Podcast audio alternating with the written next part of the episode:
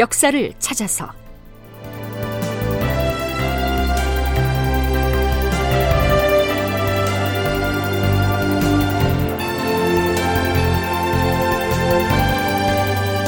제 930편 명나라 장수에게 국왕도 쩔쩔매고.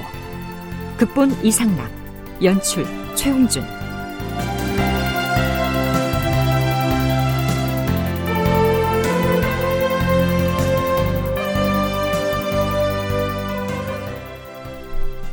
여러분 안녕하십니까? 역사를 찾아서의 김석환입니다. 서기 1597년 5월 8일 명나라 부총병 양원은 3천여 명의 병력을 이끌고 조선으로 건너옵니다. 그는 중국 사신을 위한 객관인 모화관에서 임금인 선조와 마주 앉아 여러 가지 요구를 하지요. 자신은 전라도 남원으로 가서 군사를 주둔시킬 테니 성곽을 튼튼하게 수리해달라. 그리고 조선의 모든 군사들 중에서 군법을 어기는 사람이 생기면 자신이 직접 처벌할 수 있도록 조선군에 대한 통수권을 자기에게 달라. 뭐 주로 이런 내용입니다. 자, 이 내용들은 지난 시간에 이미 소개를 했고요. 그날 모 화관에서의 회동 끝 무렵 양원은 갑자기 통역관을 향해 이렇게 소리를 버럭 지릅니다. 너희 조선 사람들은 모두 겁쟁이들인가? 어찌하여 적군만 보면 도망치고 흩어지기에 여념이 없는 것인가? 만일 이후에도 다시 이런 일이 생긴다면 내가 직접 그들의 목을 베고 말 것이다!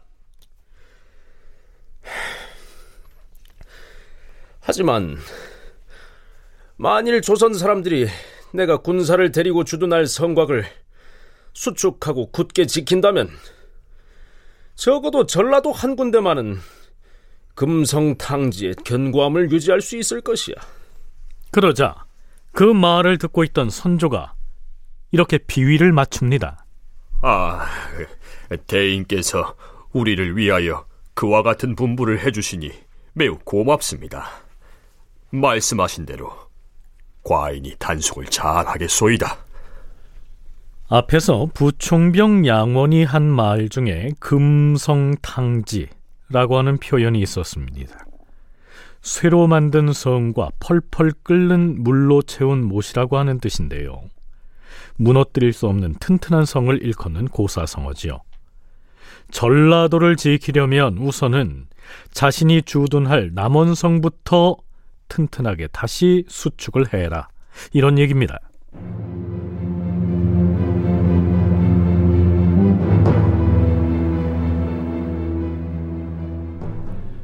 부총병 양원이 이렇듯 임금인 선조의 면전에서 전쟁 준비가 제대로 안 돼 있다고 신란을 했으니 그들의 도움을 받아야 하는 조선의 처지에서는 비록 늦기는 했지만 그래도 뭔가 계책을 논의해야 했겠지요.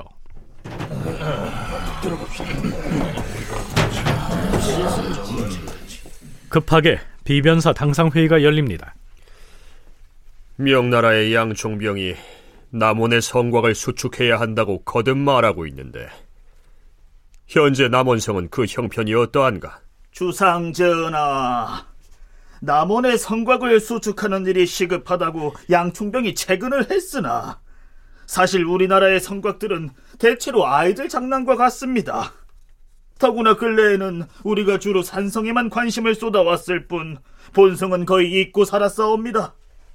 남원성도 양충병이 요구한 수준으로 성곽을 수축하려면 막대한 힘과 경비를 들여야 할 것이옵니다. 전하, 더구나 지금은 농사일이 한창 바쁜 시기여서 백성들의 힘이 매우 곤궁한 지경인지라 그러한 공사를 해내기가 매우 어려울 것이옵니다.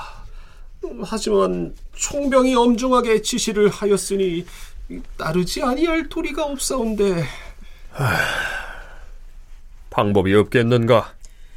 지역 주민의 힘만으로는 어려우니 전라도의 성녀들로 구성된 성군들을 독려해서 성곽 수축에 임하게 한다면 본성의 방비는 보완을 할 수가 있을 것이옵니다. 또한 산성은 별도로 기각지세로 활용하는 것이 좋을 것이옵니다. 우리나라의 성들은 그 방어 체제가 좋지 못하여 한낱 백성들의 힘만 소모할 뿐 성곽을 수축한다 해도 실상 쓸모가 없사옵니다. 하지만 지금 우리의 처지에서는 일단 성 쌓는 기구들을 미리 준비를 해놓고 중국의 장수가 남원으로 내려가기를 기다리고 있다가 그의 지휘를 받아서 수축 공사를 시작하도록 명을 내리시는 것이 좋을 것이옵니다. 자, 대신들의 발언 중에 기각지세라고 하는 표현이 나왔는데요. 사슴을 잡을 때 사슴의 뿔을 잡는 것을 각이라고 하고요. 사슴의 다리를 잡는 것을 기라고 했던 데에서 비롯된 말입니다. 즉, 성 안에 주둔하면서 군사를 나누어서 일부분은 공격을 하고 일부분은 방어를 하는 것을 기각지세라고 불렀던 것이죠. 자, 이 기각지세의 기능을 할 수 있는 성은 당연히 험준한 산이나 계곡을 터전 삼아서 쌓은 산성입니다. 관청이나 민가를 빙 둘러서 평지에 쌓아놓은 이 본성의 경우에는 이런 공격과 방어의 전술은 무의미하지요. 그래서 평지에 둘러쳐놓은 본성은 애들의 장난 같다. 적의 공격을 방어하면서 전투를 하려면 산성을 이용해야 한다. 이런 발언을 하고 있는 것입니다. 자, 그렇다면 남원에는 산성이 없었을까요? 있었습니다. 그 이름은 교룡산성이었죠. 교룡산성은 남원의 진산인 교룡산의 정상과 동쪽으로 형성된 계곡을 빙 둘러싸은 산성이다. 언제 처음 축조되었는지는 알려지지 않았으나 당나라 장수 유인괴가 쌓았다고도 하고 서린귀가 쌓았다고도 전해진다. 성벽은 자연석이 아닌 잘 다듬은 돌을 이용하여 견고하게 쌓았으며 동쪽의 계곡 방면에 물을 흘려보내는 수구를 두었고 그 옆에는 옹성을 갖춘 동문이 있었다. 그러니까 명나라 총병 양원이 성에 들어가서 적의 침략을 막아내려고 했다면 고을 한복판을 둘러싼 남원의 본성에 의거할 것이 아니라 군사를 이끌고 산성인 교룡산성으로 들어갔어야 옳다. 이런 얘기가 됩니다. 결국 양원은 평지성인 남원의 본성에 들어가서 방어진을 쳤다가 참패를 당하고 말지요. 이 내용은 나중에 남원성 전투를 다룰 때 다시 살펴보기로 하겠습니다.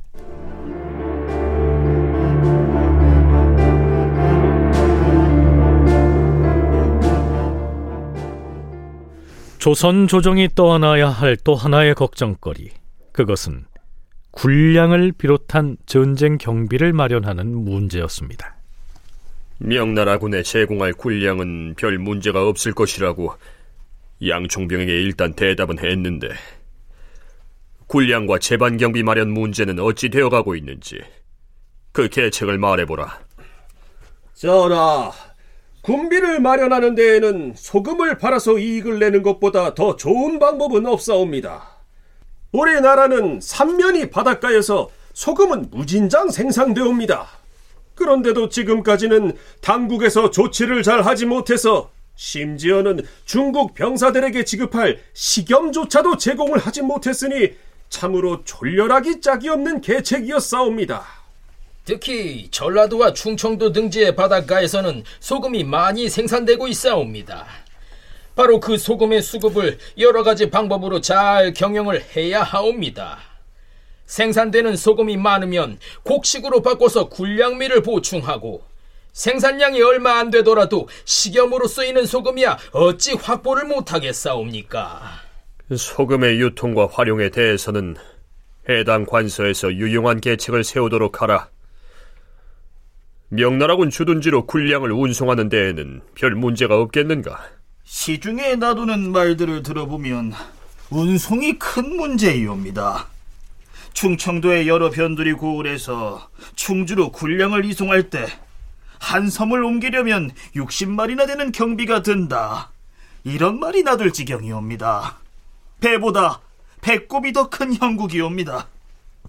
군량 운반이 이처럼 힘든 실정이니 백성들의 힘이 모두 소모되고 또 농사일도 방해가 될까 지극히 염려스럽사옵니다. 전하, 충청도에는 장차 부총병 오유충의 군대가 와서 주둔하기로 했으니 우선 충청 감사에게 문서를 발송해서 오유충 총병이 행차하기를 기다렸다가 그때 가서 군량 운송 방법을 정하는 것이 좋을 것이옵니다. 충청 감사에게 그리 전하라. 자, 그런데요. 승정원 주서 박승업이 부총병 양원에게 문안 인사를 하고 돌아와서는 선조에게 이렇게 보고합니다. 전하, 신이 아침에 양충병을 만났사온데 양충병이 신에게 이렇게 말했사옵니다. 얼마 뒤에 오유충 총병이 군대를 이끌고 오면 그는 충주로 갈 것이고 나는 남원으로 가게 될 것이다. 그런데 내가 누차 남원성의 성곽을 축성해야 한다고 얘기했음에도 아직 어찌 진행되고 있는지를 알 수가 없다. 나는 남쪽 지방의 군량과 축성에 관한 일을 어떤 관리가 주관을 하는지 그것을 알아야겠다. 군량 문제만 해도 그러하다. 내가 모름지기 이곳 한양도성에 도착을 하였으면 호조 판서가 즉시 나에게 달려와서 말먹이와 군량 사정은 어떠한지를 먼저 물어야 할 터인데 아직 조정 관리 중에서도 한 사람도 와서 물은 적이 없었다. 이것은 참으로 괴이한 일이 아닌가? 양 총병이 화를 내면서 이렇게 말했사옵니다. 이 문제를 비변사에 알리고 속히 처리하게 하라. 자, 비변사에서는 당상관들이 논의를 한 끝에 임금인 선조에게 이렇게 고합니다. 전하, 양총병은 전하께서 도원수를 위시한 여러 장수들에게 이제부터 양총병의 지위를 받도록 알리기를 원하고 있사옵니다. 과인더러 도원수 권율에게 명나라 장수 양원의 지시에 복종하라. 이렇게 하유를 하란 말인가? 아래옵기 송구하오나 지금의 사정은 그러하옵니다. 그렇다면 도원수에게 내릴 교지의 내용을 구체적으로 어떻게 작성하면 좋을지 말해보라. 신들이 비변사에서 논의한 결과 전하께서 이런 내용으로 도원수에게 유시를 하시면 무난할 듯하옵니다. 도원수는 들으라. 지금 명나라의 많은 군사가 왜구를 토벌하려고 황제의 명을 받고서 우리나라에 왔다. 황제가 직접 임명하여 파견한 부총병 양원이 선봉부대를 인솔하고 나왔으니 이제부터는 그가 전라도와 경상도 지방에 주둔한 우리 군사들의 사물을 총괄하여 집행할 것이다. 자고로 그는 엄숙함을 숭상한다. 그런데 우리나라는 군령이 엄숙하지 못하여 인심이 해이되어 있고 군의 기강도 느슨하게 풀려 있다. 따라서 이후로는 게으름을 피워 군기를 그르치는 자가 있으면 명나라의 양총병이 한결같이 중한 형벌로 다스릴 것이며 결코 가볍게 용서하지는 않을 것이다. 그러니 도원수는 김응서, 성윤문, 고원백, 권응수, 박명연 등 여러 진영의 장수들을 단속시켜서 총병의 분부를 듣고 한 마음으로 따르게 하라. 양총병의 명령을 거슬러서 군령을 범하는 일이 없도록 유념하라. 이런 내용으로 교지를 작성하여 선전관에게 주어서 도원수 권율에게 내려 보내시는 것이 어떻게 싸웁니까? 그리하라. 한마디로 전시 작전권을 고스란히 명나라 장수 양원에게 부여한다. 이런 얘기죠.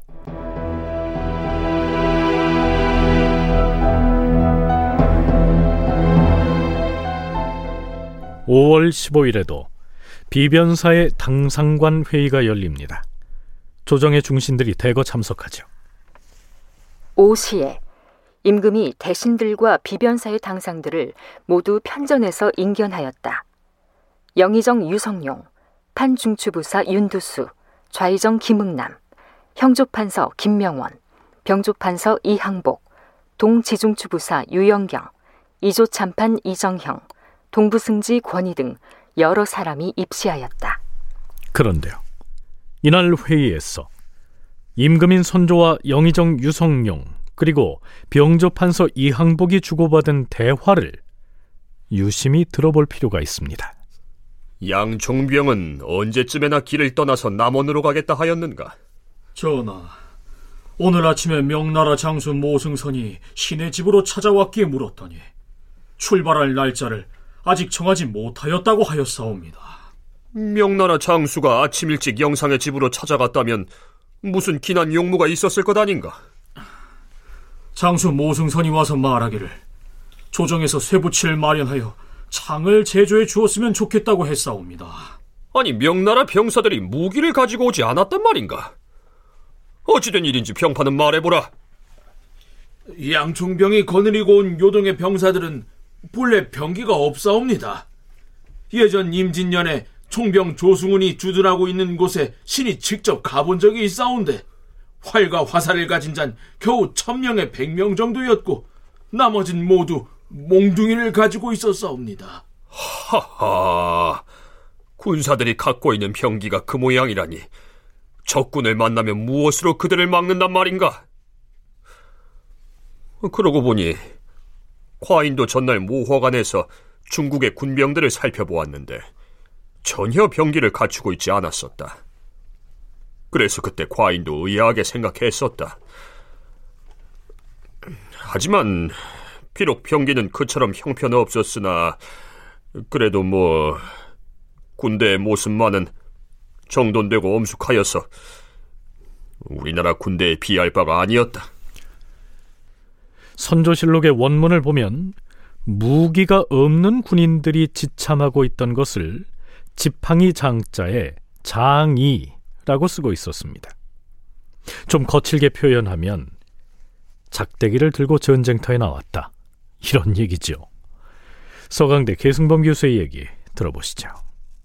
당시 중국에서도 협상이 결렬됐기 때문에 협상파 다 사형시켜버리고 재침을 할 거라는 걸 염두에 두고 있고 재침을 할 경우에 바로 군대를 증파한다고 이렇게 준비를 하고 있던 때예요. 그런 상황이기 때문에 아마 먼저 들어오기 때문에 이 사람들은 전투병으로 들어온 게 아니고 총병을 호위하면서 같이 들어온 애들이 아닌가. 그러니까요. 이때 부총병 양원이 인솔해온 군사들은 본격적인 전투가 벌어졌을 때 투입하기 위한 정예 전투병이라기보다는 우선 양원을 호위하기 위해서 선발대로 들어온 병사들이 아니었겠는가. 계승범 교수는 이렇게 추정합니다. 하지만 한국해양대 김강식 교수는 그 시기 명나라가 처했던 내부 사정을 살필 필요가 있다고 얘기합니다. 명나라는 나중에 임난 끝나고 나면 청나라로 넘어갑니다만 그럴 때 마지막 황제였던 신종 황제가 사치와 함께 정사를 제대로 보지 못했습니다. 그래서 명나라의 군사적인 어떤 군대의 상황도 조직화되어 있는 어떤 군대 이런 게 아니었습니다. 그랬기 때문에 어, 후금이 침략했을 때 명나라가 방할 수밖에 없거든요. 그런 상황에서 이제 다시 원군을 보내야 되니까 명나라에서 오는 군사들이 숫자는 많이 오는데 이게 뭐 제대로 된 무기나 아니면 이런 걸 가지고 있는 정규군은 정규군은 정규군이지만 제대로 된 어떤 무기를 갖춘 군사는 아니었다 이렇게 볼 수 있습니다. 그런 군사들이 오니까 이제 조선에서 오히려 무기를 만들어서 줘야 되는 이런 상황이 전개됐다 이렇게 볼 수 있고 이때는 명나라가 멸망하기 47년 전입니다. 국가가 이미 멸망 단계에 진입해서 내부 사정이 매우 혼란스러웠죠. 따라서 조직화된 군대를 갖추지 못한 실정이었으니 개별 병사의 무기인들 제대로 지급을 했겠느냐. 김강식 교수의 분석이 그러합니다. 다큐멘터리 역사를 찾아서 다음 시간에 계속하겠습니다.